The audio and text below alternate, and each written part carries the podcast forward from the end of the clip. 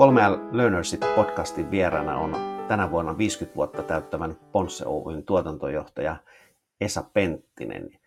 Sä oot työskennellyt oikeastaan koko työuras Ponssella erilaisissa tuotannon tehtävissä ja, ja tota, nähnyt sitä Ponssen kasvua ja kehitystä, niin, niin, niin kerrotko, mikä Ponsse on mitä teette ja, ja miten korjaisit tuota sun esittelyä tuohon tuossa alussa? No joo, kiitoksia, kiitoksia. Mukava päästä tähän mukaan. Ja tota, no, Ponssella tosiaan itse olen ollut, ollut jo tosiaan 24 vuotta, kohan tulee täyteen, tai tuli täyteen nyt tuossa tammikuussa, ja, ja, ja aikanaan kun tänne, tänne lähdin mukaan, mukaan, niin tulin ihan tuonne työntekijäksi, asentajaksi meidän kokoonpanon linjalle, ja firmahan sinällään oli kasvuvaiheessa jo silloin, eli, eli, eli jos miettii sitä aikaa, 96, niin me, meidän toiminta voi sanoa, että oli aika lailla kymmenen kertaa pienempää ainakin, ja voidaan puhua tämmöistä vielä ainakin tuotannollisessa mielessä niin vähän niin kuin pajamaisesta toiminnasta. Et, et isoja muutoksia on sen jälkeen tapahtunut todella paljon, paljon ollaan kasvettu paljon, ja se on tietysti tuonut sitä mahdollisuutta myös kehittää toimintoja eri tavalla täällä, täällä täällä ja toki, toki kun tuota, tuotteita tehdään paljon ja, ja kun metsäkoneitahan me valmistetaan käytännössä pelkästään täällä vieremällä ympäri maailmaa yli 40 maahan, niin, niin, niin siinä on ollut aika, aikalaisia, aikamoisia erilaisia haasteita sitten matkan varrella, mihin on aina joutunut löytämään vastauksia. Ja, ja, ja jos mietitään tätäkin liiniä, liini on ollut yksi työkalu siihen sitten, miten me on saatu näitä haasteita sitten selätettyä taas eteenpäin. Kyllä. Mikä, mikä sun, sulla on niin tuotantovastuulla, niin minkälainen tiimi sulla on johdettavana? No joo, tällä hetkellä tiimi on käytännössä semmoinen, että meillä on tässä tuotannossa kaiken kaikkiaan noin 400 henkeä, henkeä töissä kolme ja puolisataa henkeä on aika lailla niin kuin lattialla työntekijöitä ja sitten on tämmöinen 50 henkeä toimihenkilöitä. Ja toimihenkilöitähän meillä on sillä tavalla jaettuna, jaettuna, että toki tuotannon esimiehet on suoraan minun alaisuudessa ja sitten meillä on laatuorganisaatio, siinä meillä on oma päällikkö, laatupäällikkö sitten, joka hoitaa niin kuin laadullisia, laadullisia asioita eteenpäin, kehittää laatua. Sitten meillä on tuotannon menetelmäkehitys, joka keskittyy paljolti näihin tuotantomenetelmiin, investointeihin, apulaitteisiin, hitsausikeihin. Ne he hoitaa myös sitten kaikki robotteihin, koneistuskeskuksiin liittyvät ohjelmistot, kehittämisen. Ja sitten meillä on vielä vähän pienempi organisaatio, jossa on myös oma, oma päällikkönsä, joka hoitaa sitten tämmöisiä meidän tuoterakenteeseen liittyvää systematiikkaa, eli tuotekonfiguraatiot, muutokset tuotantoon, käytännössä niin kuin tuotteisiin liittyvät muutokset tuotantoon. Meillä myös harrastetaan muutoskokeiluja, uusia tuotteita tulee paljon, he ajaa niitä, niitä sitten sisään ja huolehtivat myös sitten tämmöistä tuotannon tasapainottamisesta, kellotuksia tehdään, tehdään myös heidän, he, tämän organisaation toimesta. Kyllä. Miten jos miettii, miettii sitä, niin kun, joka kuvaisi sitten ihmisille tuota, teidän toiminnan niin kun laajuutta, niin esimerkiksi kuinka monta metsäkonetta sieltä tuota, päivittäin tulee tuotannosta ulos ja onko siellä jotakin muita semmoisia tunnuslukuja, joista voisit kertoa? No joo, kyllä, kyllä hyvinkin löytyy näitä tunnuslukuja, että toki niitä, niitä myös tietyllä tapaa markkinoidaan niin sisäisesti kuin asiakkaille sitten. Että tällä hetkellä valmistusmäärät on noin kuusi konetta päivässä tehdään. Jos jotakin kuvaa tuotteesta ajatellaan, niin tuotehan on iso, iso kone, jossa on erittäin paljon teknologiaa.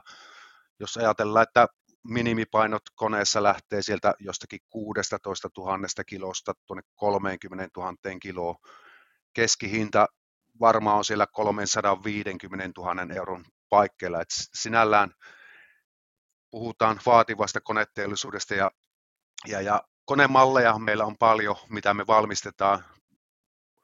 Laskentatavasta riippuen vähän, niin voisi sanoa, että joku 25 eri tuoteperhettä, joihin on sitten satoja eri, eri sitten optioita olemassa, joita asiakas voi valita samalla tavalla niin kuin autokaupassa asiakas voi valita optioita omaa autonsa, niin meillä myös voi valita tähän metsäkoneisiin. Ja ne on kaikki tietysti suunniteltuja, valmiiksi suunniteltuja kokonaisuuksia, joita me sitten täällä asennetaan paikalle. Kyllä. Miten, miten niin tota, jos miettii toimintaympäristöä tai globaalia taloutta tällä hetkellä, niin onko siellä näkyvässä jotain toimintaympäristömuutoksia tällä hetkellä, jotka vaikuttaisi niin heijastus teille myöskin? No kyllähän meillä on näitä, kyllähän maailman talous ja tilanne tällä hetkellä myllää aika lailla ja etsii vähän ehkä sitä latuankin, että minnekä lähteä menemään, että jos miettii teknologian muutosta, niin se on jo iso, iso asia, että teknologia tulee muuttamaan meidän tekemistä aika paljon. Puhutaan paljon kestävän kehityksen asioista, hiilineutraalisuudesta, öö, puhutaan paljon yleisestä, yleisestä maailmantalouden tilasta, mihin, mihin syklisyys menee tällä hetkellä. Ja, ja kyllä meillä on niin vaikuttavia tekijöitä todella paljon. Me seurataan selluhintaa koko ajan, me seurataan ö, sellutehtaita, minnekä niitä rakennetaan, me seurataan rakentamista. Tämä hyvinkin paljon tähän puu, puun ympärille tai puun ympärillä olevaa teollisuutta seurataan, seurataan hyvinkin tarkkaan, että me tiedetään sitten, että missä meidän pitää myös olla sitten mukana. Kyllä. Mites jos miettii sitten teidän tuota, johtamisjärjestelmä, niin minkä, minkälainen johtamisjärjestelmä teillä on käytössä? No johtamisjärjestelmä sinällään perustuu yleisesti asetettuihin tavoitteisiin. Että näitä tavoitteita, meillä on niin viisi päätavoitetta, mitkä on niin konsernitasolla olemassa ja näitä tavoitteita sitten jalkautetaan ihan meidän työntekijöille saakka ja, ja tämä tavoitteiden jalkauttaminen meillä tapahtuu tapahtuu sitten pal- paljolti näiden kehityskeskustelujen kautta. Me käydään edelleen jokaisen ö, työntekijän tai esimies käy jokaisen työntekijän kanssa kehityskeskustelut läpi, jossa hän asettaa niin kuin omat tavoitteensa taas sitten, sitten siinä tilanteessa siihen sopivaan, sopivaan tuota, tekemiseen, mikä, mikä on menossa. Kyllä. Miten, miten teillä, niin, jos miettii niitä viittä strategista tavoitteetta, niin miten se näkyy tässä viikko- tai kuukausi-, kvartaali-, vuosijohtamisessa, niin onko siihen jotain niin kuin johtamisjärjestelmää rakennettu? No mehän seurataan koko ajan, me saadaan todella paljon dataa tästä, tästä meidän toiminnasta. Ja mehän seurataan niitä jatkuvasti. Päivittäisjohtaminen perustuu siihen, että meillä on mittarit, joita, joita me seurataan koko ajan. Eli jos tietty tunnusluku tavoite ei täyty päiväkään tasolla, niin me heti reagoidaan siihen tilanteeseen niin, että se tilanne ei koskaan niin kuin kumuloidu missään tilanteessa niin kuin suuremmaksi kuin mitä sitten se tilanne siinä hetkessä on. Ja, ja, ja, ja tämä on minusta niin kuin yksi suurimpia, suurimpia niin kuin muutoksia siitä ehkä alkuajoista, mitä itsekin olin täällä mukana, että silloin johdettiin, toki käytiin viikkotasolla läpi, käytiin päivittäisjohtamista, oli jo silloin, silloin käytössä, mutta nyt meillä on sitä, sitä dataa siellä tukena myös tähän päätöksenteolle, joka on niin kuin ihan äärettömän tärkeää sitten taas, kun tehdään niitä päätöksiä tulevaisuudesta ja tehdään niitä päätöksiä taas sitä päivän, päivänkin etenemisestä. Kyllä. Miten, miten muuten äh, päivittäisjohtaminen on, niin miten muuten liini esimerkiksi näkyy siinä teidän arjessa? No liini näkyy, jos ajatellaan sitä liiniä, niin kuin, miten se on meillä. Se, ensimmäiset liiniasiat on meille varmaan tullut jo joskus vuosituhannen vaihteen jälkeen, ehkä 2002. Olen lukenut joitakin juttuja jo 90-luvun puolelta, jossa on puhuttu liinistä. Ja se ei vielä siinä vaiheessa niin kuin Suomessakaan ollut hyvin, hyvin yleistä, mutta tuota, meilläkin on ollut näitä syklejä tämän liinin kanssa hyvinkin paljon sen jälkeen. Ja täytyy sanoa, että se suurempi muutos liini ympäristössä tapahtui, tapahtui ehkä sen 2002-2003 aikana, jolloin alettiin ajattelemaan tämmöistä Ponssen tuotantojärjestelmää, joka perustuu paljon siihen liiniin. Päivittäisessä tekemisessä näkyy paljon sitä, että meillä on tämmöinen One Piece Flow olemassa lähestulkoon kaikissa meidän toiminnoissa. Eli tehdään ainoastaan tarpeeseen tuotetta. Meidän asiakas tilaa koneen, tilaa koneen ja me valmistus tai, tai oikeastaan se valmistuslotin sijoittaminen tapahtuu vasta sen jälkeen, kun meillä on varmuus siitä, että, että, että se tuote on, on sitten asiakkaalle menossa. Ja sitä kautta se tilanne lähtee purkautumaan sitten ö, hankinnan ja logistiikan tarpeeksi ja, ja tuotannon, tuotannon aikatauluiksi. Ja, ja tämä on yksi, yksi hyvä esimerkki sitä liinistä, että kaikki tämmöinen turha varastointi, turha tekeminen jää, jää siinä vaiheessa pois, eli tehdään ainoastaan niitä asiakkaalle, asiakkaalle liittyviä asioita sitten. Kyllä. Mikä, jos miettii sinne taaksepäin, niin mikä oli se tota, avaintekijä, että se tavallaan linja lähdettiin, lähdettiin viemään teille?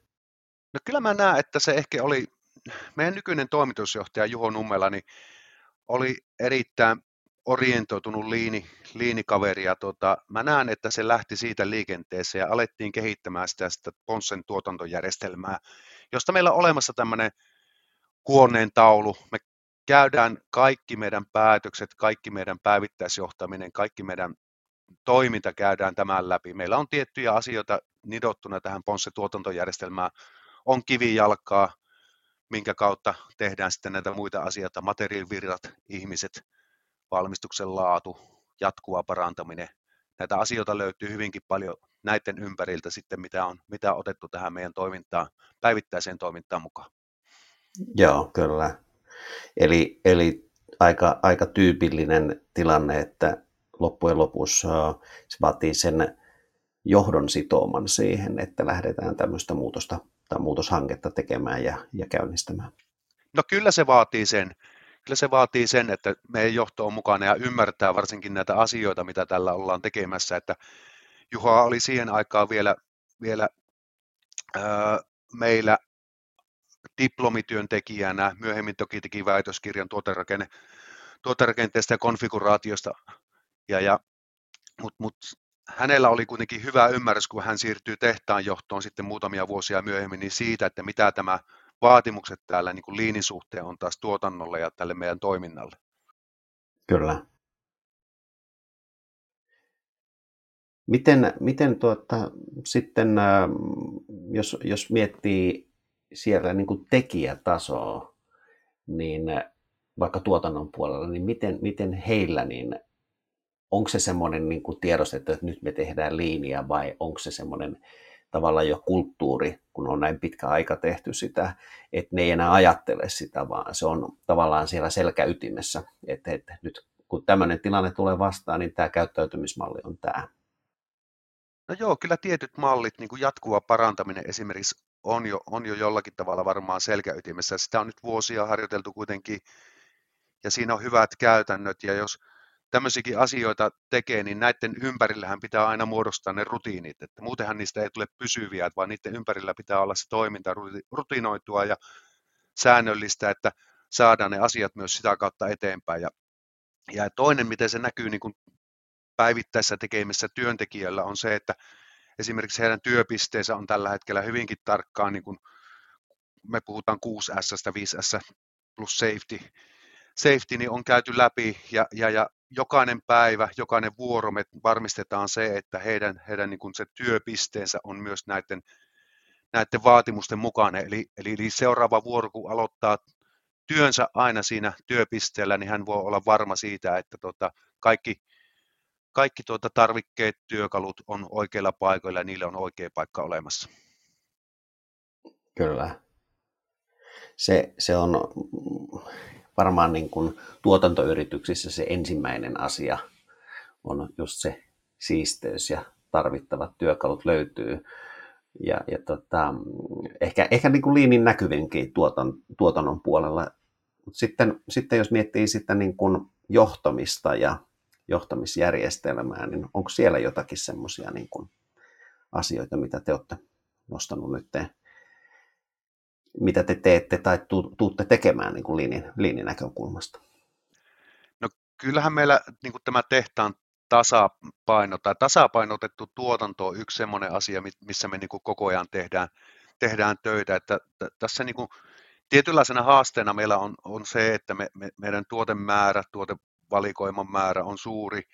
Se on, se on ehkä tällä hetkellä niin kuin suurimman suurennuslasin alla – sitten kaikki tämmöinen hukan poistaminen, automatisoidaan paljon prosesseja, automatisointi vaatii aina tuotekehityksen osallistumista sitten, että saadaan se tuote myös hyvin, hyvin toimivaksi, mutta, mutta, mutta ehkä isoimpana ja kaikkein kehittävimpänä niin kuin yksittäisenä asiana on tämä meidän jatkuva parantaminen, jota on nyt lähdettiin viemään vuosia sitten eteenpäin ja sitä on kehitetty koko ajan ja nyt meillä on niin kuin rutiinit sen ympärillä ja kaikki meidän palautteet tuotannosta, käytännössä me ollaan asiakkaan roolissa tässä, niin, niin, niin menee tuotekehitykseen, menee meidän menetelmäkehitykseen, menee meidän laitoshuoltoon, menee logistiikkaan, menee hankintaan, eli saadaan hyvät kanavat, toimivat kanavat ja läpinäkyvyys, läpinäkyvyys tästä meidän toiminnasta myös kaikille työntekijöille sitten. Me, esimerkiksi Infotelkkarissa on tällä hetkellä meidän jatkuvan parantamisen kanpantaulut, jotka,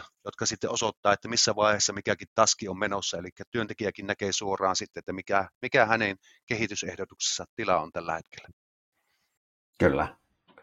Eli läpinäkyvyys on yksi semmoinen, jolla, jolla saadaan ihmiset pysymään ja kokemaan myöskin, että ne, ne asiat, asiat etenee sitten näiden taulujen kautta.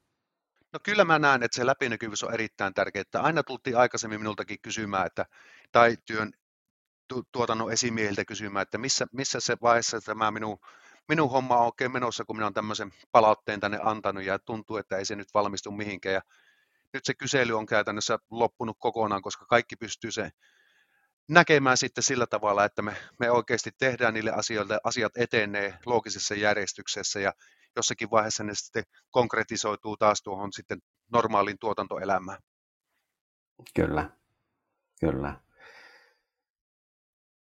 Jos, jos sun pitäisi heittää niin kuin yksi, yksi semmoinen asia, missä sä näet, että majalee eniten suomalaisessa teollisuudessa tämmöistä hukkaa tai turhaa työtä, niin minkä, minkä sä näet niin kuin semmoisena yleisellä tasolla niin kuin potentiaalisena paikkana?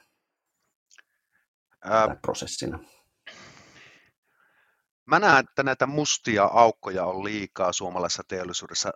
Voin niin samaistua vähän itsekin siihen, ainakin jollakin, jollakin asteella, että me ei tunneta tarpeeksi tarkasti sitä omaa tekemistä, että me voitaisiin kehittää sitä.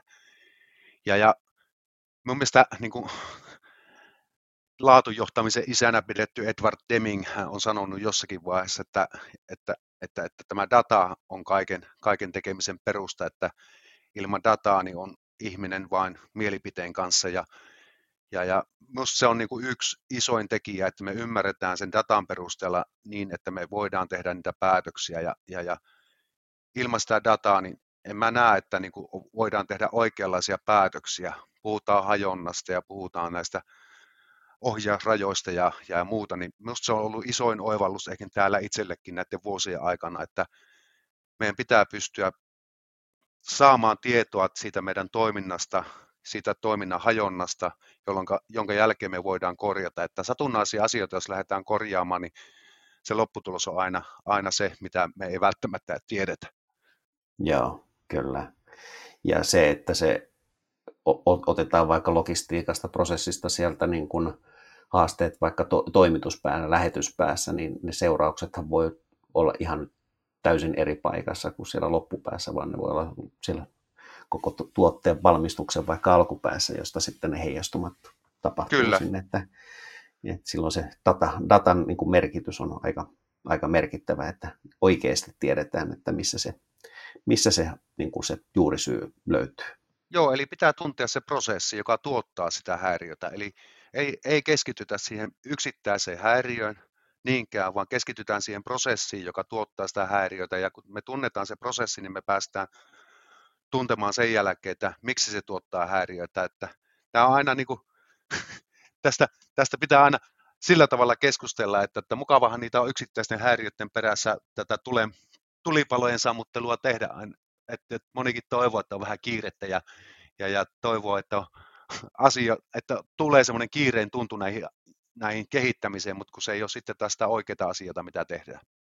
Kyllä, ja se, joka siellä kehityspalaverissa on hiljaa, hiljaa pitkään ja, ja prosessori näkee, että prosessori käy, niin sieltä saattaa tulla se, niin kuin se timanttisin niin kuin ratkaisuehdotus sitten viedä sitten, että välttämättä Kyllä. just se kiireen tuntu, tuntu, jos se tulee siihen asioiden vie, eteenpäin viemiseen, niin voi olla, että tulee tehtyä sillä tuota, väärällä aivopuoliskolla sitten niitä päätöksiä sitten asian korjaamiseen.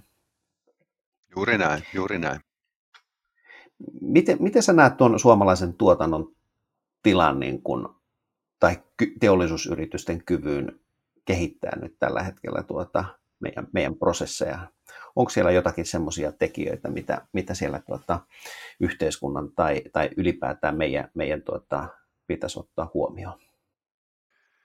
No, sen mä näen, että Suomessa kyllä osaamista on.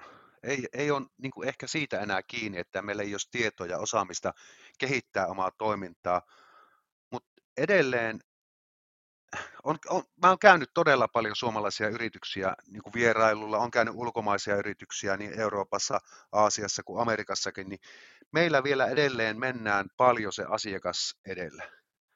Ja en tarkoita sitä, että se on huono asia, että mennään asiakas edellä, mutta se, että se meidän toiminta unohtuu siinä kohtaa, että me voitaisiin se asiakas edellä olevaa tekemistä kehittää todella paljon niin, että me voitaisiin saada se tehokas tuotantoympäristö, toimintaympäristö siellä aikaisemmin aikaisemmiksi, aikaiseksi, jolloin saataisiin niin kuin se ase, asiakkaan vaatimukset tuota, paremmin tai asiakkaalle menevät tuotteet saataisiin paremmin valmistettua ja paremmin tuotettua.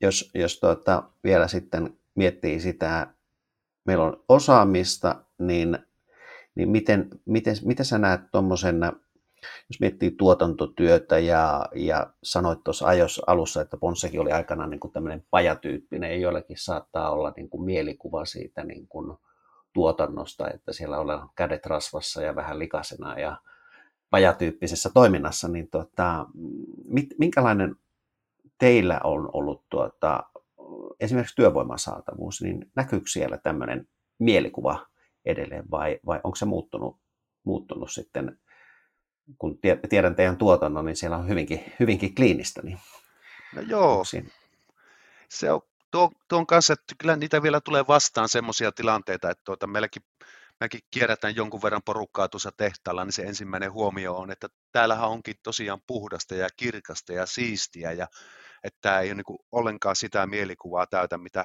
missä, missä he on niin kuin olleet. Ja, ja, ja jos niin kuin miettii taas sitä niin kuin työvoiman saatavuutta, niin kyllä kyllä mä näen, että nyky, nykytyöntekijä niin kyllä jo tietää aika tavalla, että mihin hän on tulossa. Toki yllätyksiä voi tulla silläkin puolella, että kuinka hyvin ne olosuhteet ja hyvin ne asiat sitten loppupelissä onkin, onkin täällä, että on kaikki tarvittavat apuvälineet, kaikki tarvittavat varusteet että, ja, ja valoisuus ja mitä siihen nyt liittyykään tähän niin, ja menetelmät, niin ne on kunnossa ja ja, ja kyllä niin kuin työvoiman saatavuus meillä, meillä on ollut vielä kohtuullisen hyvää, vaikka elämäkin täällä aika, aika pohjoisessa tai Pohjois-Savo, Savo, Savossa ja, tota, ja, ja en mä niin kuin, ehkä, ehkä suurin niin kuin haaste on ollut saada niin kuin korkealle koulutettuja insinöörejä sitten taas tänne, tänne Savoon, varsinkin semmoisia henkilöitä, jotka, jotka sitten taas ei välttämättä ole kotoisin täältä päin.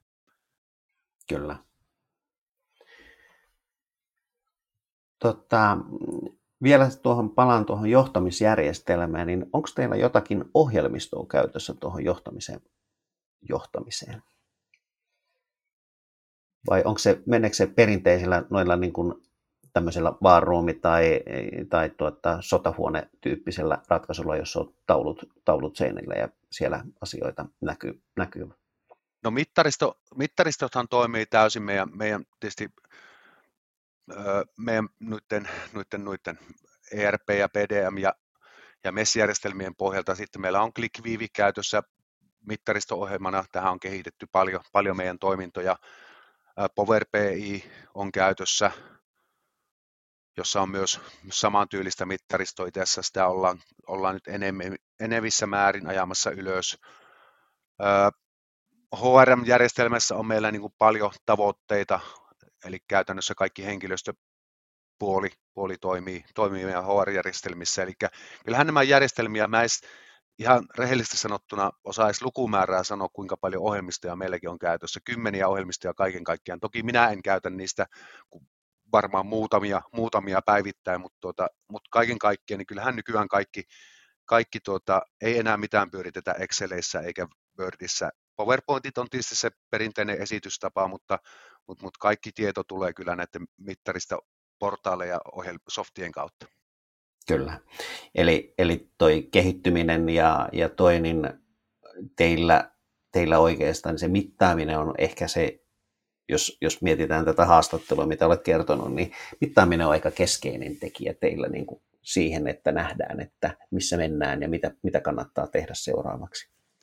No se on yksi, yksi keino, keino nähdä asioita yhdellä tapaa. Toki, toki ei ikinä pidä unohtaa niin kuin sitä ihmistä tuolla, joka tekee, että ihmisten kanssa me kuitenkin täällä touhutaan, ja ihminen on äärettömän tärkeä voimavara taas tälle meidän toiminnalle, niin kyllä meidän pitää niin kuin henkilökohtaisia keskusteluja käydään tosi paljon. Mä itse tykkään kirjailla tuolla tehtävällä, jututella porukkaa, että miten menee ja onko, onko kaikki hyvin, ja, ja, ja meillä on kuitenkin niin käsityövaltaista vielä paljolti kokoonpanotyö, hitsaustyökin on paljon niin kuin ihmisvaltaista, niin meidän on, meidän on pakko niin kuin pitää huoli myös sitä henkilöstöstä, joka tekee tätä, ja henkilöstö on kuitenkin loppupelissä se tärkeä voimavara. Mittaaminen on sitten taas se lopputulema siitä meidän toiminnasta, ja, ja, ja ei, ei se niin kuin, jos ne asiat menee hyvin ja ne on hoidettu hyvin, niin se mittarissa näkyy myös hyvänä numerona, eli, eli, eli ei, se, ei se mittaaminen pelkästään siinä ole se asia.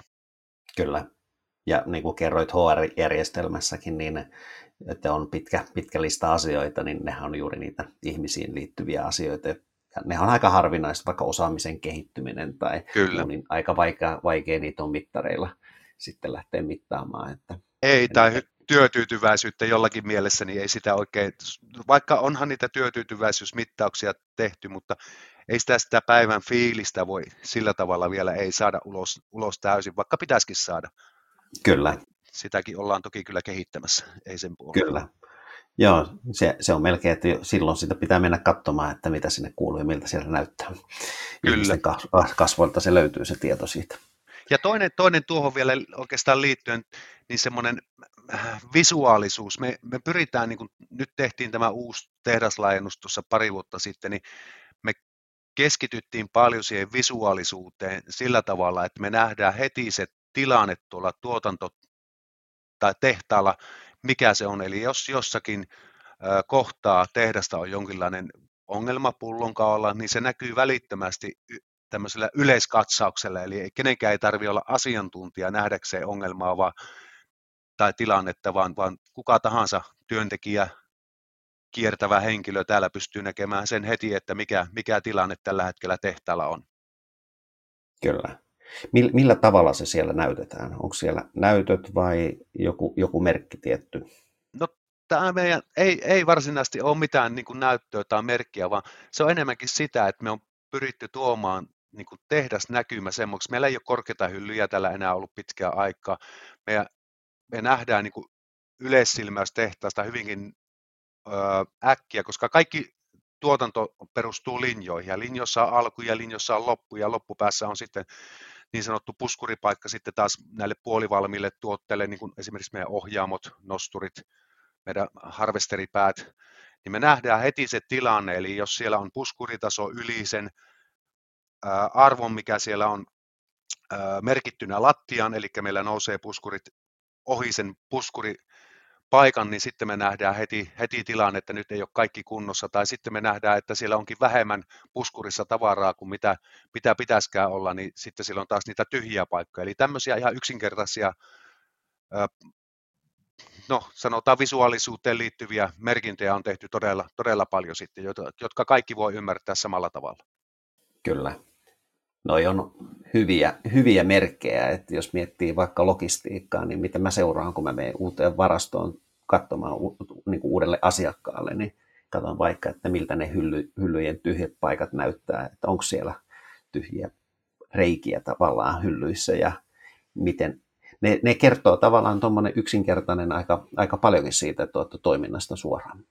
No kyllä se kertoo siitä suoraan, että tuota, sama, sama on tilanne on sitten, kun meidän varastohan toimittaa tämmöisiä konekohtaisia, vaihekohtaisia settejä meidän kokoonpanolinjalle, niin me nähdään suoraan, että kun meillä on tietty arvo, mikä, tai tietty määrä niitä settejä pitää olla siinä settipuskurissa odottamassa, että jos tämä settipuskuri on jostain syystä tyhjä tai se on liian, no liian täysin se ei oikeastaan ikinä pääse olemaan, koska se perustuu täysin meidän, meidän toiminnan niin kuin, vaihekuittauksiin, mutta jos siellä pääsee niin kuin tyhjenemään joku, joku paikka, niin sitten me nähdään heti, että nyt on jotakin häm, hämminkiä tässä ja, ja, ja sitten heti otetaan yhteyttä tietysti tai laitetaan häiriötä meidän systeemiin, että nyt puuttuu, puuttuu setti tai puuttuu osa. Kyllä. Oikein hyvä. Mulla on tuossa nyt vakio, vakiokysymykset ja näkin osin, osin liittyy tietysti tähän liiniin, niin mistä sä haet uusia ideoita ja miten kehität itseäsi? No, oikeastaan tässä vuoden, vuoden alussa otin nyt käyttöön tota, tämmöisen, tämmöisen, tämmöisen kirja, kirjojen kuunnel, kuuntelun, eli mulla on itsellä tosi vähän aikaa niin kuin lukea fyysisesti kirjoja missään niin kuin illalla tai aamulla tai milloinkaan, niin mä oon ottanut nyt, kun mä istun paljon autossa työmatkalla ja kuule harrastuksessa sun muuta, niin on ruvennut kuuntelemaan kirjoja ja, ja, ja myös se on erittäin hyvä tapa niin kuin sivistää, kehittää itseään. Se on, nyt on kuunnellut tässä viimeisen kuukauden aikana varmaan viisi kirjaa ja, ja, ja se on, se, aika hyvä määrä. Siihen, no se on aika hy, hyvä määrä, että siihen uppoutuu, että kun tietysti tulee, ei sitä käsitäkään ennen kuin, ennen kuin tuota, rupean niitä kuuntelemaan, että kuinka paljon siinä sitten autossa oikeasti nyt niin kuin viikoittain istuukin, että kun melkein kirja per viikko aika lailla menee, niin, niin, niin se, on, se on ollut hyvä ja on tykännyt tosi paljon. Sitten jos ajatellaan, niin me käydään paljon eri tehtailla. Et puhuinkin tuossa aikaisemmin hieman siitä, että me, me niin vieraillaan ja tehdään tämmöisiä täsmävierailuja. Meillä on hyvät suhteet aika moneenkin paikkaan jopa niin kuin maailman, maailman tasolla ja, ja päästään sitten hyvin vierailulle eri, eri tehtaisiin, autotehtaisiin, Keski-Eurooppaan, Amerikkaan. No Aasiassa on käynyt kanssa, Japanissa on käyty ja, ja, ja sinällään se on ollut tosi mieltä avaavaa nähdä heidän toimintaa ja päästä keskustelemaan paikallisten asiantuntijoiden yliopistojen kanssa siitä, että mitä, mitä he on sitten tehneet. Kyllä. Ja, ja alussa juteltiin sitä esimerkiksi näistä Lean Summitista, mikä nyt on tänä vuonna tuolla Karlsbadissa. Karlsbadissa sitten Amerikassa se on ollut kanssa, mä oon pari kertaa siellä käynyt ja on, on tykännyt todella paljon, paljon. Siellä saadaan erittäin hyvää, hyvää niin kuin informaatiota ja, ja siihen samaan on aina sitten liitetty joku tehdaskäänti. Viime vuonna esimerkiksi käytiin Toyotan autotehtaalla, Toyotan alihankkijalla, taittiin käydä Caterpillarin moottoritehtaalla ja olikohan jotakin muutakin vielä siinä, että on hyviä, hyviä paikkoja päästy käymään ja keskustelemaan oikeiden ihmisten kanssa niistä asioista, mitä, mitä he on nähneet tässä toiminnassa. Kyllä. Sen, sen mä olen huomannut, että monesti saattaa olla jopa niin, että tavallaan se myyntimarkkinointi saattaa kisata kovastikin, mutta sitten se pääsy katsomaan sitä tuotantoa ja sitä tekemistä, niin se on jo sitten huomattavan niin kuin avoimempaa tänä päivänä, että todellakin niin kuin pääsee benchmarkkaamaan erilaisiin paikkoihin, vaikka saattaisi olla, että vähän päällekkäinkin tuotteet voi olla, mutta no joo. Et, niistä pääsee niin kuin, paras oppi tulee monesti siitä, mutta ei välttämättä just kilpailijalta, vaan, vaan ne parhaat ideat saattaa löytyä ihan toisesta toimialastakin. No joo, ja kun ajatellaan tätä linjaa kuitenkin, niin tämähän on levinnyt ihan kaikkialle, että paljon niin kuin niin kuin nämä hoitolaitokset, saira, sairaanhoitopuoli ja kaupat ja, ja no, teollisuus tämä on paljon lähtenyt, mutta tuota, niin kuin erilaiset toimintaympäristöt, kun on tätä linjaa alkanut viemään eteenpäin, niin sieltä löytyy aina uusia ideoita myös omaan toimintaan. Ja, ja, ja vaikka niin kuin se toimintaympäristö on täysin toisenlainen, niin siitä huolimatta niissä on yhteneväisyyksiä niin kuin meidänkin toimintaan, ja sieltä saa niin kuin niitä pieniä juttuja ja ideoita aina, mitä voi viedä niin kuin omassa toiminnassa taas eteenpäin. Kyllä. Jos miettii vaikka tuota sairaalamaailmaa, niin nehän on imennyt tuota, vaikka tarkastuslistoista, niin mitä ilmailussa käytetään, niin ideoita ja ajatuksia, että miten sitä käyttää ja parantaa sitä laatua, että se voi löytyä niin kuin täysin eri, eri alueelta sitten se Juuri näin. Idis, idis, millä sitä omaa toimintaa voi sitten viedä, viedä seuraavalle tasolle taas. Mutta joo, kirjat, kirjat on, on, on mahtava, mahtava ja tuota, niihin oikeastaan itsekin koen, että jää välillä niin kuin koukkuun, että tuota, no, ei malta odottaa, että tässä pääsee kuuntelemaan sitä seuraavaa, seuraavaa pätkää niistä. Näin se on. Onko sulla jotakin semmoisia niin kuin päivittäisiä rutiineja sun itses niin kuin johtamiseen, jotka sä koet tärkeäksi ja hyödylliseksi? No kyllä se päivittäinen rutiini on se, että mä katson meidän tilanteen aina läpi. Mä selaan, selaan meidän tapahtumat, me kerätään niin kuin sanoin niin paljon dataa, dataa tuolta tehtaalta. Mä käyn, käyn joka päivä, käyn ne läpi ennen kuin me mennään taas tuonne päivittäisjohtamisen tuota palaveriin niin kuin hankinnan ja sitten tuota meidän tuotannon esimiesten kanssa. Ne on mulle tärkeitä. Sitten mä pyrin kyllä aina, niin kuin puhuin, niin kiertämään meidän, meidän toimintaa tehdasta, käymään niitä läpi. Ja toki tässä sitten niin kuin tehtävään liittyen on paljon, paljon muitakin rutiineja, joita joutuu, joutuu, joutuu käymään läpi, mutta kyllä mä pyrin olemaan läsnä. Se on niin kuin se tärkein juttu täällä, että tuota, tukena en niinkään opastamassa, vaan kyselemässä ja, ja, ja selvittämässä asioita niin, että me ymmärretään kaikki, että ollaan menossa sitten oikeaan suuntaan, suuntaan ja sitten tuota, tehdään oikeita, oikeita päätöksiä sitten. Kyllä. Toi on varmasti, sulla on niin pitkä kokemus siellä, siellä tuota, tuotannon eri tehtävistä, että tavallaan ymmärrys käytännön tekemisestä ja sieltä, niin varmasti niin kuin sulla on ajatuksia, mitä siellä, siellä niin kuin varmasti kuunnellaan ja ide, ideat, tuota, että miten niitä voidaan viedä niin kuin eteenpäin, kun itse on sitä aika monia vaiheita siellä ollut tekemässä. No joo, sinällä mä en hirveästi puutu nykyään niin kuin siihen suoranaiseen tekemiseen, että se on enemmänkin sitten mä, se viisi kertaa miksi on minusta älyttömän hyvä keksintö aikanaan ollut, että tuota, enemmänkin se on, jos minä en ymmärrä jotakin, niin minä kysyn, kysyn ja haluan ymmärtää itse paremmin, että miksi näin tehdään ja ja se on ollut, ollut enemmänkin semmoinen rikkaus itsellekin sitten, että oppii lisää, koska toiminta on niin älyttömän laajaa tässäkin meidän, meidän tontilla, että kun meillä on osa valmistusta, hitsataan, koneistetaan, maalataan, sitten meillä on tätä kokoonpanoa, erilaisia vaiheita kokoonpanossa, niin ei, ei niin kuin oma käsityskyky aina riitä siihen, että mitä, miten kaikkea, tai millä tavalla kaikkia niin kuin tehdään. Ja ja kun automaattilaitteita, isoja koneistuskeskuksia, isoja robotteja, josta niin kuin oma ymmärrys ei ole niin, niin hyvää, niin sitten taas joutuu kyselemään, kyselemään tekijöiltä tai sitten tai insinööreiltä, jota meilläkin on töissä, niin että miten, miten tämä toimii ja miten tämä on tarkoitus toimia. Kyllä. Joo, miksi, miksi kysymys on se, se on niin kuin voimakas, voimakas kysymys, että sillä, tuota, sillä pääsee aika pitkälle. Onko jotakin, nyt kun sä olit kuunnellut niitä kirjoja tai, tai podcasteja tai, tai ylipäätään ihmisiä, niin ketä, ketä sä suosittelet tai mitä kirjaa sä suosittelisit? No mä, nyt tämä viimeisin kirja, mitä on kuuntelemassa tällä hetkellä, kertoo tästä paranoidista optimistista, eli Risto Siilasmaasta. Ja, ja on tietysti elänyt nyt sen, sitä aikaa, kun näitä Nokia eri vaiheita, vaiheita tota, on nähnyt hyvinkin läheltä omassa, omassa tota, elämässäni, niin on ollut kyllä todella mielenkiintoinen kirja, tämä Siilasmaan kirja, että tota, suosittelen kyllä sitä ainakin kaikille, jotka vähän tykkää siitä, että mitä, mitä on tapahtunut. Kyllä, toi on, toi on kirja, kirja, itsekin lukenut sen kerran kaksi, niin kun selatan toisen kerran, ja, ja tota, on semmoinen, että tekee mieli palata toisen kerran. Joo. Et pystyn suosittelemaan myöskin, että varsinkin se skenaariotyö, mikä, mikä siinä kirjassa tuota, kuvattiin, niin siinä on aika paljon niin kuin kaikille esimiehille niin kuin opittavaa.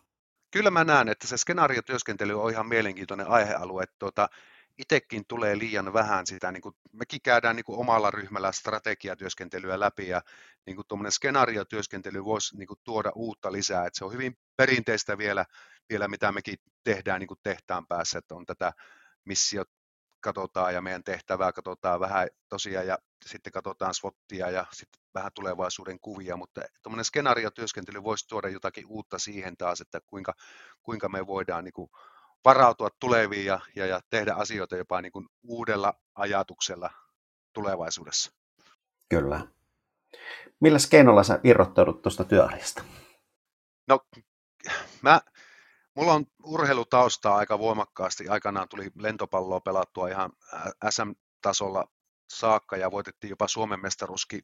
Siitä on jo niin vuosi aikaa, että tuota, ei, ei, ei enää hyvä, että muistaa, muistaa mutta, tuota, mutta, mutta se on edelleenkin mulle semmoinen tärkeä henkireikä, että mä pelaan. Mä urheilua harrastan ja tällä hetkellä oikeastaan minun tarmo on paljosti valmentamisessa, että nyt oma pelaaminen toki jäänyt vähemmäksi, vähemmäksi, mutta tota, valmennan edelleen nuoria valmentajia, tykkään sitä todella paljon, että heissä on niin kuin ihan äärettömän iso toivo ja sanotaan se tulevaisuuden näkymä ja se oppiminen ja kaikki se kuunteleminen, kuinka niitä asioita saadaan vietyä eteenpäin, niin se on aivan mahtavata ollut sitten valmentaa, valmentaa nuoria, nuoria sitten niin kuin oppimaan, oppimaan asioita oikealla tavalla heti alusta lähtien. Kyllä. Toi, toi on niin kuin vapaaehtoisten johtaminen tai valmentaminen, niin nehän ne nuoret on vapaaehtoisesti siellä, niin se on varmasti niin kuin yksi palkitsevimpia paikkoja, koska se, se haastaa oikeasti johtajan sitten niin kuin johtamaan hyvällä tavalla niitä ihmisiä, että sieltä pystyy ammentamaan niitä keinoja kyllä sitten varmasti tuohon myöskin niiden ihmisten johtamiseen sinne työ, työpaikalle. No kyllä se näin on ja mä näen, että kun nuori tulee uudestaan ja uudestaan ja uudestaan sinne harjoituksiin ilman mitään niin kuin tekosyitä jäädä pois, niin silloin minä olen mielestäni onnistunut siinä hommassa. Ja toinen asia, mistä mä tykkään tuolla harjoituksessa on se, että kun me ollaan iloisia, äänekkäitä, vastuunkantavia siellä tilanteessa, kun me harjoitellaan, niin silloin, silloin mä tiedän, että mä olen onnistunut siinä hommassa niin, että me saan, saan sitä tota, omaa ideologiaa sinne vietyä eteenpäin. Kyllä. Mites toi, jos, jos sä voisit kysyä joltakin liinistä tai johtamisesta, logistiikasta, mitä tahansa joltakin henkilöltä, niin keneltä sä kysyisit ja mitä? Tätä minä sain sen sinun kysymyslistan silloin, mä mietin tätä pitkään ja, ja, ja mä, täytyy sanoa rehellisesti, että en keksinyt, että keltä mä haluaisin kysyä, koska mulla on, mä niin tykkään itse, että mulla on ollut niin älyttömän hieno tilaisuus tutustua näihin, näihin liiniasiantuntijoihin, ihmisiin, jotka on tuoneet liini, liiniä aikanaan Japanista Amerikkaan, tehneet siitä tämän, mitä se nykyään on. Ja, ja olen päässyt niin kuin oikeastaan keskustelemaan ihmisten kanssa, jotka, jotka niin kuin harrastaa liiniä ja, ja, ja ei, niin kuin, ei, ei, ei tule niin kuin suoranaisesti nyt mieleen semmoista henkilöä, joka, joka olisi, jolta haluaisi jotakin kysyä, koska on päässyt paljon kyselemään ja keskustelemaan Jaa. liinistä. Kyllä. Mistä teistä tai sun ajatuksista saa lisätietoa? Jaa, mä oon, mä oon huono kirjoittelemaan itteni ulos mistään. Että tuota, mä oon aina ittenikin miettinyt, että pitäisikö, aina on niin kuin se aloittamisen kynnys on siinä, että kyllähän mä niin kuin, toisaalta aina tykkäisin näitä omia ajatuksia tuoda, tuoda ulos, ulos, mutta sitten taas tuntuu, että niin kuin se työpäivä on vauhdikas ja siinä on paljon tapahtumia, todella hauskaa, että sitten taas pitäisi keskittyä ja hiljentyä siihen, että jollakin tavalla toisi jotakin tuommoista niin kuin ulkopuolisille. Ja, ja kuitenkin sitten illat menee paljon harrastusten parissa, niin en ole, en, ei, ei tällä hetkellä ei ole sellaista kanavaa oikein, että mistä saa, mistä saa minusta ulos tai meistä, meistä muuta kuin tietysti Ponssen virallisilta sivuilta Ponssesta tietoa, mutta ei, ei siellä niin kuin paljon avata tätä meidän nykyistä toimintaa tällä tehtaalla sitten taas tai yleensä meidän ajatuksia. Kyllä. Kiitos mielenkiintoisesta haastattelusta, Esa Penttinen.